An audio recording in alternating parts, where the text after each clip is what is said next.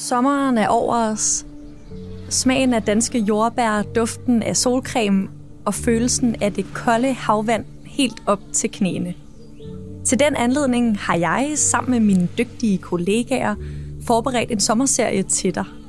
Inden jeg tog på ferie, der inviterede jeg nemlig forskellige kendte ansigter fra den offentlige debat med til folkemøde på Bornholm.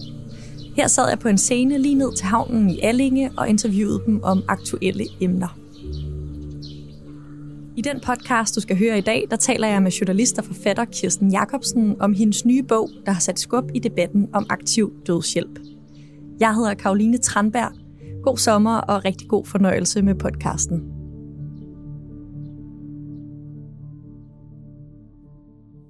Kirsten Jacobsen, velkommen til Altinget og Sture. Tak skal du have. Mette Frederiksen, hun har lige nævnt dig og din nye bog i sin åbningstale her på Folkemødet. Vidste du, det vil ske? Øh, nej, det vidste jeg ikke. Men jeg har haft en fornemmelse af, at der var noget under opsejling. Så har jeg ikke sagt for meget. Og så vil jeg skynde mig at sige, altså det er jo meget nemt at ligesom tage æren for et eller andet, eller hvad det nu er. Det her, min lille bog, den har hele tiden set som endnu en dråbe ned på en sten, der har været nej, nej, nej, nej, nej, til overhovedet at snakke om det. Altså ikke til at gennemføre det, men bare til at snakke om det. Og min blev så måske den sidste dråbe. Men det er jo ikke den eneste. Der har jo været masser af dråber før mig. Vi skal jo øh, tale meget mere om Mette Frederiksens tale, om din bog, men jeg vil gerne starte med lige at introducere dig meget kort. Du er forfatter og journalist. En af de, øh, dine mest kendte bedrifter, det er nok at skrive den bog, der hedder Befrielsens øjeblik, som er en samtalebog med Lars Løkke Rasmussen i tiden op mod øh, valget i, øh, i 2019. Og det blev jo til noget. Vidste du dengang, at det ville blive til noget? Ej, jeg er ikke synsk. Jeg er gammel kone, men jeg er ikke synsk. Nej, det vidste jeg ikke. Øh, jeg ved heller ikke, om Lykke vidste det. Men øh, for ikke så længe siden, så tænkte jeg, befrielsens øjeblik blev jo til noget, måske lidt andet, end han havde tænkt sig. Og så i dag tænkte jeg, at løftet bliver måske også til noget stille og roligt, og det er jo sådan, de store, voldsomme forandringer skal ske. Stille og roligt. Nu har du skrevet en helt anden bog end øh, Befrielsens øjeblik. Du har skrevet Løftet. Den ligger lige her. Øhm, det er historien om dit liv med din mand, og om det sygdomsforløb, der ligesom kom efter, han fik en blodprop i hjernen, øhm, og som endte med, at han gik bort. Har det været tortur eller en befrielse at skrive den her bog? Det har været øh, begge dele. Nej, det har været tvivl. Det har ikke været tortur, fordi jeg udsætter ikke mig selv for tortur.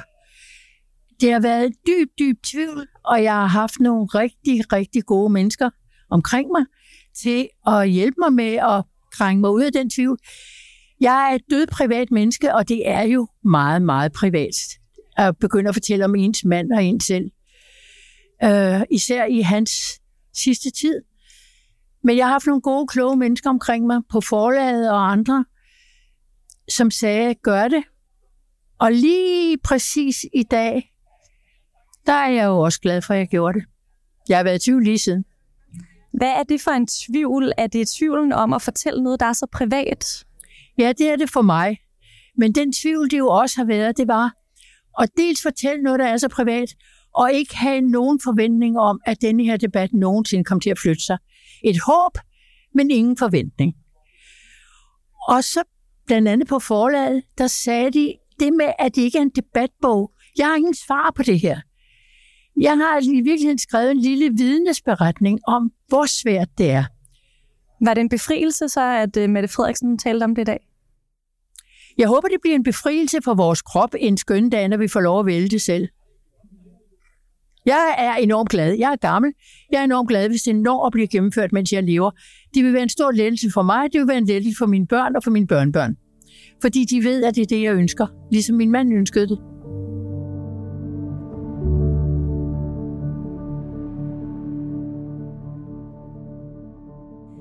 Jeg vil gerne have dig til at fortælle historien. Vil du ikke starte med at tage os med tilbage til den dag, du mærkede, der var noget galt med din mand? Jo, altså min, der har været noget galt med min mand i mange år. Min mand var 84, da han døde, og 83, da han fik en blodprop. Og de sidste 10 år af hans liv havde han det ikke godt. Men han pev aldrig. Det må man sige om ham. Øhm, den dag, han havde fået en blodprop før, og han var kommet over det, og det er, hvad det er. Den dag, han fik den sidste blodprop, der kunne jeg mærke, at der var noget galt. Og så er det jo, vi kom ind i det dilemma. Man kommer, når man er her sidder unge mennesker, men vi var sådan midalderne og kække, og vi havde lovet hinanden, hvis en af os bliver afhængig af hjælp, enten mentalt eller fysisk, så vil vi hjælpe hinanden med at komme herfra, når vi ville herfra. Ikke før, men først når vi ville. Ikke? Hurra, hurra. Det havde vi jo troet, at det kunne vi holde. Det er ikke så nemt at holde. Vil, vil du lige fortælle om de samtaler, I havde? Hvad var det for en stemning, der var, når I talte om, at I skulle hjælpe hinanden med at komme herfra, når den dag kom? Fuldstændig roligt, fordi min mand og jeg, vi elskede hinanden enormt højt. Og på en eller anden måde, så synes jeg, det var... Vi har aldrig sådan haft... Nej, det var ikke spor svært. Der er det ved døden. Altså, jeg, jeg er så heldig. Jeg er så gammel, at da jeg var ung, der tog jeg LSD. Og det får man meget, meget stor indsigt af. Man skal bare lade være med at blive ved med at tage det. Jeg tog det kun én gang. Og når man har været helt derude, så ved man, frygten, den skal du se i øjnene. Det gør dig rolig i livet. Du ved, at du har været derude, hvor det hele er ingenting. Og det er jo ingenting, døden er, hvis man ikke tror på det evige liv, eller på Gud, eller genopstandelsen.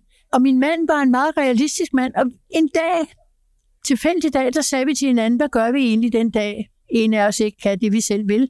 Vi var meget egoistiske begge to. Vi var, jeg skrev i bogen, vi var olie og vand, men i samme rør. Og det flyder jo glimrende ved siden af hinanden. Da vi så tog den samtale om, så var det egentlig fuldstændig fredeligt. Altså, vi lovede bare at hjælpe hinanden. Men det blev jo så sværere, end man tror, fordi, som hans morfar, Jakob Knudsen, digterpræsten, sagde, virkeligheden er altings prøve. Og det var svært. For der er ingen løsning, hvis man ikke har smerter, og man ikke har kræft. Fordi når man har smerter, og man har for eksempel kræft, så kan man få morfin, og så skruer man eventuelt til sidst op for morfin. Men hvis man ikke har smerter, og i princippet kunne leve længere, han kunne bare ikke leve på den måde, så er der ingen løsning andet end den, han valgte, nemlig at sulte sig ihjel.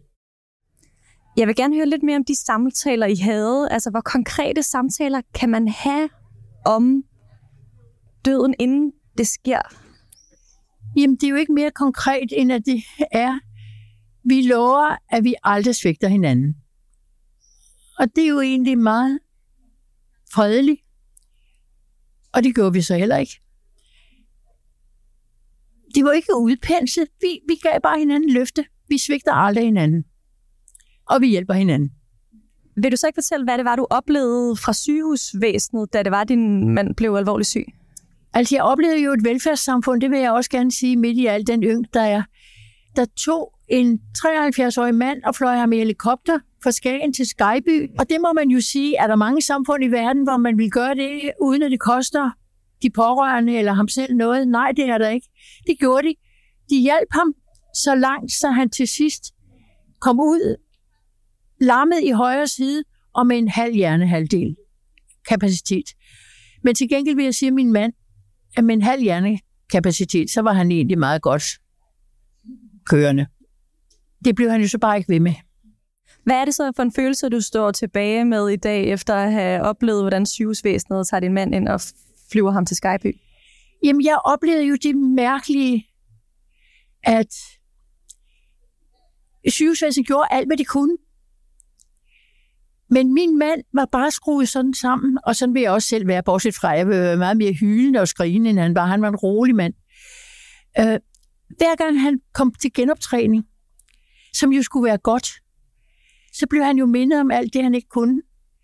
Og det vil sige, på den ene side var han glad for genoptræningen, fordi der kom lidt øh, bevægelse i en fuldstændig kedsomlig hverdag på et hospital.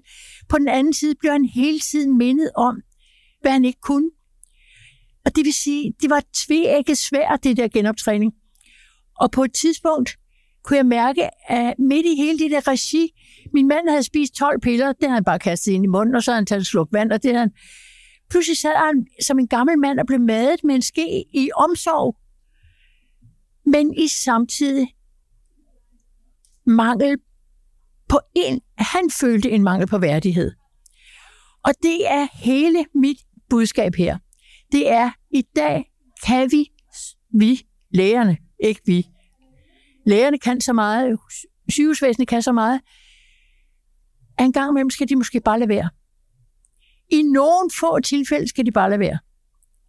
Men det er jo kun, når den patient og de pårørende, der står der, ønsker det. Det er jo ikke noget med, jeg bliver faktisk glad hver gang jeg er i et supermarked eller til et folkemøde, og jeg siger kørestol med mennesker, der futter rundt og er sjove og med. Min mand kunne bare ikke. Og sådan er vi jo forskellige, gudskelov. Jeg bliver, altså han ville ikke engang ud for haveloven. Fordi han synes ikke, det var ham. Og jeg forstår jo ikke, at vi ikke må få lov at forlade vores krop, når vi ikke har lyst til den mere. Altså det, det er sådan bare mit helt lille bitte budskab. Hvis vi lige bliver i øh, det her tidspunkt, hvor din mand øh, øh var syg, øh, hvad er det for en rolle, du står i og, og kigger på det her? Gjorde du noget for at bevare din mands lyst til at øh, leve, selvom I havde givet hinanden det her løfte? Altså, jeg gjorde jo det, jeg kunne, for at han havde lyst til at leve. Altså, vi har altid haft lyst til at leve sammen. Og jeg vil sige en ting til jer unge mennesker, der sidder derovre. Vi var sammen i 41 år, og vi pustede aldrig sommerfuldstøvet af hinanden. Vi var lige så forelskede i det, vi havde forelsket os i. Der var ingen af os, der havde prøvet at lave den anden om. Det er ikke nogen dårlig leveregel. At man, man starter jo med at forelske sig i noget, at min mand har garanteret set på mig og tænkt, hvor herre bevares. Altså. Og ja, det, er jo ikke, det er jo ikke, fordi alt bare er harmoni. Det er fordi, man skal lade hinanden være lidt så lever man lykkelig og godt, hvis man vil hinanden det bedste. Nå, så på den måde gjorde jeg jo alt, hvad jeg kunne. Det, jeg ikke gjorde, det var det samme, som jeg ikke havde gjort i livet. Jeg lod ham selv bestemme. Jeg rettede ikke på ham. Jeg sagde ikke, du skal spise, du skal drikke, du skal tage dine piller. Og det skynder mig at sige, det var der jo nok, der sagde. Det hørte han jo 27 gange om dagen fra hjemmehjælper og alle mulige andre gode, gode mennesker. Jeg sagde det aldrig. Fordi jeg respekterede ham lige så meget, da han valgte det fra, som jeg havde respekteret ham, hvis han havde valgt det til. Og det er pissesvært, vil jeg gerne sige her. Det er svært at se et menneske, man elsker, visne. Din mand ender jo netop med at stoppe med at spise og drikke, og, øh, og han ender med at dø ikke øh, lang tid efter. Kæmpede du imod det? Øh, ja, altså inde i mit hoved gjorde jeg jo, altså, inde i mit hoved kæmpede jeg jo imod, men i mine handlinger gjorde jeg ikke. Og jeg kæmpede jo imod så meget, at da han endelig, altså nu, altså der er så langt fra det her, til det lukkede rum, man er i i den sidste tid, hvor man er sammen. Men nu prøver jeg alligevel at forklare det. Altså, jeg har holdt min mand i hånden hele tiden. Og det er faktisk interessant, at til allersidst, der gik jeg ud i køkkenet og drak et glas vand, og der døde han. Og jeg tænkte bagefter, jeg var jo nødt til at give slip, fordi jeg hæv jo i ham. Altså, man skal have et lille rum om sig, når man dør. Og jeg vil jo ikke give slip, selvom jeg ikke sagde, at han skulle drikke og han skulle spise. Så sad jeg jo det med hånden og hæv i ham. Mm. Og sov i det samme værelse. Og sov i det samme værelse. Ja. Vi rullede sengen over ved siden af min. Jeg lå på en lille smal enkeltmandsseng, og han lå i sin store hospitalseng. Og så, og så kom de og sagde til os, jamen den kan ikke, din seng kan ikke være der, fordi der skal være en lift, og der skal være alt muligt. Så sagde jeg, fuck off. I skal ikke røre det her. Det er det, det handler om. Vi skal sove ved siden af hinanden.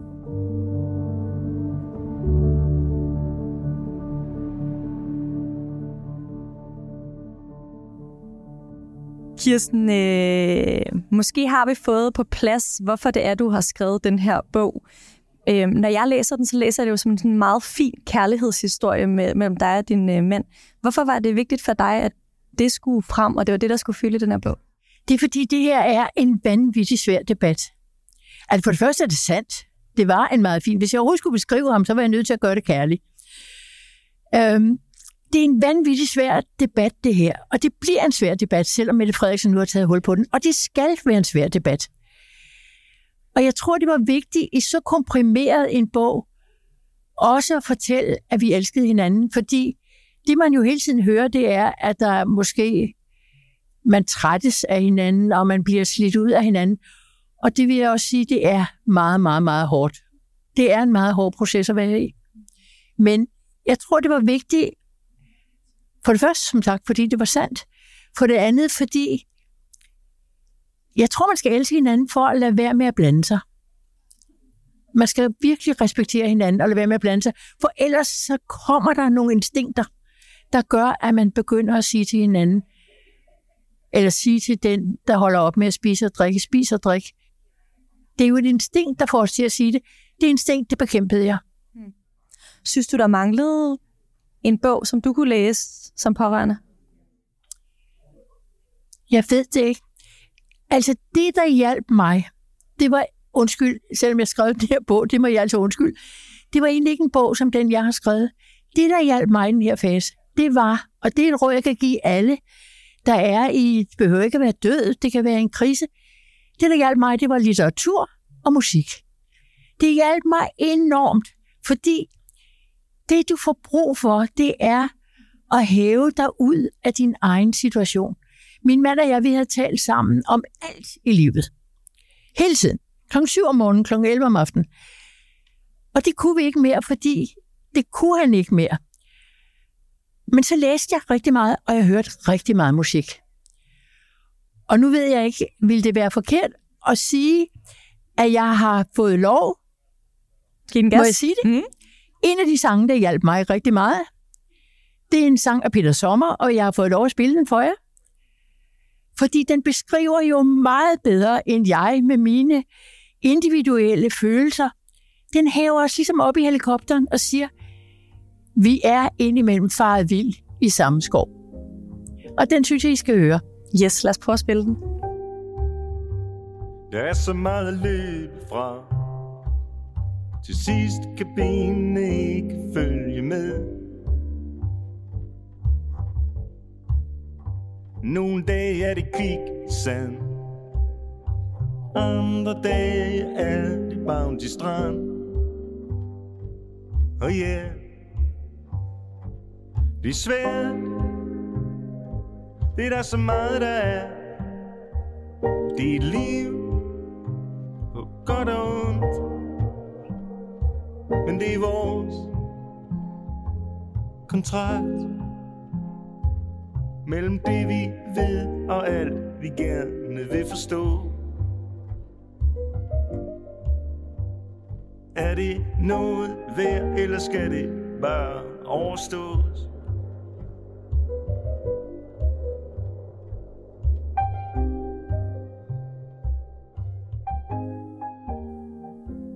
Det er jo øh, en meget fin overgang til, at vi nu skal tale lidt om den debat, og den, de løsningsforslag, og hvordan vi kan blive lidt mere konkrete på det her.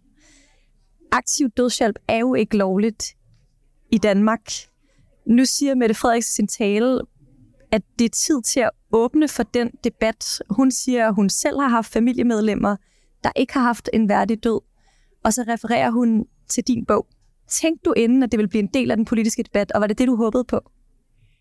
Ja, jeg håbede jo på, at den ville blive en del af den politiske debat. Jeg håbede med et stort streg under. Øh, men jeg troede det ikke. Hvad for nogle samtaler har du haft med politikere eller meningsdannere, efter du har skrevet bogen? Det første, jeg oplevede, det var, at min redaktør gjorde mig opmærksom på, at Katrine Lilleør havde skiftet holdning. Hun havde siddet i etisk råd og været imod, og så har hun læst bogen, og hun har skiftet holdning. Og der fik jeg et helt chok. Jeg tænkte, det kan være, der sker noget. Og jeg ved, der sker noget. Altså, jeg vidste, der skete noget. Og så vil jeg sige, jeg tror ikke nogensinde, jeg har fået så mange hilsner fra folk. Og jeg har siddet i andre steder, hvor der har været en debat, og i virkeligheden vil jeg jo allerhelst have debatten med jer, fordi det her er ikke noget, de kan bestemme ind på Christiansborg. Det her er noget, vi skal tale med hinanden om. Og så skal der en skønne dag findes en løsning, som skal vedtages på Christiansborg, men den skal være i synk med, hvad vi selv synes. Nogen synes, det skal være aktiv dødshjælp, nogen synes, det skal være udvidet palliativ behandling, sådan så smerter i sjælen bliver sidestillet med smerter i kroppen. Og så siger nogen, ja, men hvordan ved man, om der er smerter i sjælen? Men hvordan ved man, om der er smerter i kroppen? Alt kan fingeres. Det er et dødsvært emne. Jeg har jo bare det håb af os, der er afklaret, at vi kan få lov at komme herfra. Og alle, der er i tvivl, de kan få lov at leve med deres tvivl. Ved du, hvad der fik Katrine Lilleør til at skifte holdning? Hun skrev det både, og hun har også sagt det til mig siden. Øhm, hun sagde, at hun fandt ud af, at hun havde været et elfenbindstårn. Hun havde fundet ud af, hvor svært det er i praksis. Og det er jo det, der Jacob Knudsen siger. Virkeligheden er altings prøve. Og det er også det, der jeg snakkede med forlaget om. Altså, de støttede mig jo hele tiden i, det her er jo ikke en debatbog, for jeg har ikke noget svar. Jeg prøver bare at sige, hvordan har du det selv den dag, du er totalt afhængig af andre menneskers hjælp? Har du det godt med det, så vær i det, og vær glad for, at den er der. Har du skidt med det, må vi så ikke få lov at reservere kræfterne til dem, der gerne vil have hjælpen, og selv slippe. Og vi er jo ikke 22 år, og alle må finde ud af det selv. Vi er jo gamle mennesker, altså, og vi skal dø. Min mand sagde det så fint, han sagde, den dag, det kommer jo før eller siden, og hvis jeg er totalt afhængig, så vil jeg hellere have det før end siden. Og det synes jeg var så fint, og det var det, jeg forstod. Og så levede jeg bare med, at han i 14 dage, hver dag så appellerende på mig. Men jeg kunne ikke gøre noget andet end vente. Nu har du en gang givet indhold til Mette Frederiksens tale. Jeg tænkte på, om vi kunne se, om vi kunne blive en lille bitte smule mere konkrete. Altså nu skal, det er jo en politisk debat, der skal i gang. Hvordan skal det her foregå helt praktisk? Skal det være ligesom øh, med organdonation eller genoplivning inde på borger.dk, man skal kunne øh, udfylde et, et ja eller nej? Har du nogle ja, mere konkrete... det skal det selvfølgelig ende med, ikke? Men det skal starte med os selv. Det skal starte med, at børnebørnene siger til bedsteforældrene, bedsteforældrene siger til deres børn, vi siger det til hinanden, vi siger til dem, vi elsker, vi skal lade være med at være så bange for døden, fordi det er altså en tabt kamp. Den kommer. Kan du give et godt råd til nogle af dem, som ikke ved, hvad man skal starte sådan en snak? Jamen, det kan I jo godt høre på mig. Jeg synes jo bare, man skal sige som det er. Jo mindre floromvunden, jo bedre. Altså, sig det, som det er, men gør det langsomt. Eller sig det, som det er, gør det kærligt. Sig det, som det er, gør det meget langsomt. Sig det, som det er, gør det meget omsorgsfuldt. Men sig det, som det er. Det er ikke farligt. Det er dødeligt. Kirsti, i din bog står der jo ikke rigtig aktiv dødshjælp. Hvordan kan det være? Jamen det er fordi, jeg vil, jeg vil jo gerne have, at hver enkelt menneske kunne tage stilling til, hvad synes jeg egentlig? Hvis jeg nu havde skrevet aktiv dødshjælp, så var der jo straks nogen, der ville sige, uha, nej. Eller også var nogen, der siger, ja, endelig. Og jeg synes, vi skal lave nogle rammer, der kan rumme os, så forskellige som vi er. Det vil være min ønsketænkning. At de kunne rumme os. Vi er jo forskellige. Hvad håber du på, bogen vil bidrage med, når politikerne skal sidde og debattere det her? Det er jo noget, der er uenigheder, store uenigheder om, også internt i partierne, som jeg har forstået det. Hvordan kan de bruge din bog til de her diskussioner, der kommer nu? Til at stemme efter deres, eget, deres egen overbevisning. Det er de nødt til. Jeg håber jo, at vi inden får gjort afmystificeret lidt af det. Mit største problem er, at mine børn siger, at du må aldrig sige det. Det er, jeg kan jo ikke forstå, at vi vil slås med noget, vi ikke kan vinde over. Jeg vil slås med hvad som helst. Men jeg vil ikke slås mod noget, jeg ved, jeg ikke kan vinde over. Og jeg ved, at en skøn dag, så er det det. Og så kan vi lige godt forlige os med det. Og så sige, hvordan kan vi få det gjort, så det bliver bedst muligt for flest muligt. Nu sagde du, at øh, politikerne de må stemme efter deres egen overbevisning. Hvad er det for et politisk forslag, du håber på, at de kommer til at stemme om inden længe? Fordi aktiv dødshjælp er jo så ukonkret. Nej, det er det faktisk ikke. Det er jo, de har det jo i Belgien, de har det jo i Schweiz, hvis man har penge nok, og også i Belgien, hvis man har penge nok. Nej, det er jo sådan set ikke ukonkret. Man skal jo have nogle samtaler med en psykolog, om at der skal være en læge. Men altså, jeg er jo meget mere vidtgående. Min ønskeposition var at være enkelt menneske. Ikke i et øjebliks depression. Men hver enkelt menneske, som på forhånd havde tænkt sig om, på forhånd havde udfyldt et dokument, når jeg giver lyd, når jeg siger, det vil jeg gerne, at så kan det lade sig gøre. Og så skal der være en samtale med en læge, og så skal der være en samtale måske med en psykolog for nogen. Altså det her er alvor. Men det er bare bedre at få den afmystificeret. Så vi skal gøre ligesom i Schweiz og Holland, lægge os helt op af dem? Nej, det ved jeg ikke, om vi skal. Altså, jeg tror, der er så mange kloge mennesker, der ved, hvordan vi skal gøre det her, men vi skal bare i gang. Altså, jeg har ikke svaret. Jeg ved bare én ting, jeg har lovet mig selv. Mine børn skal ikke se mig sulte og tørste mig ihjel. For det er ikke sjovt at se på.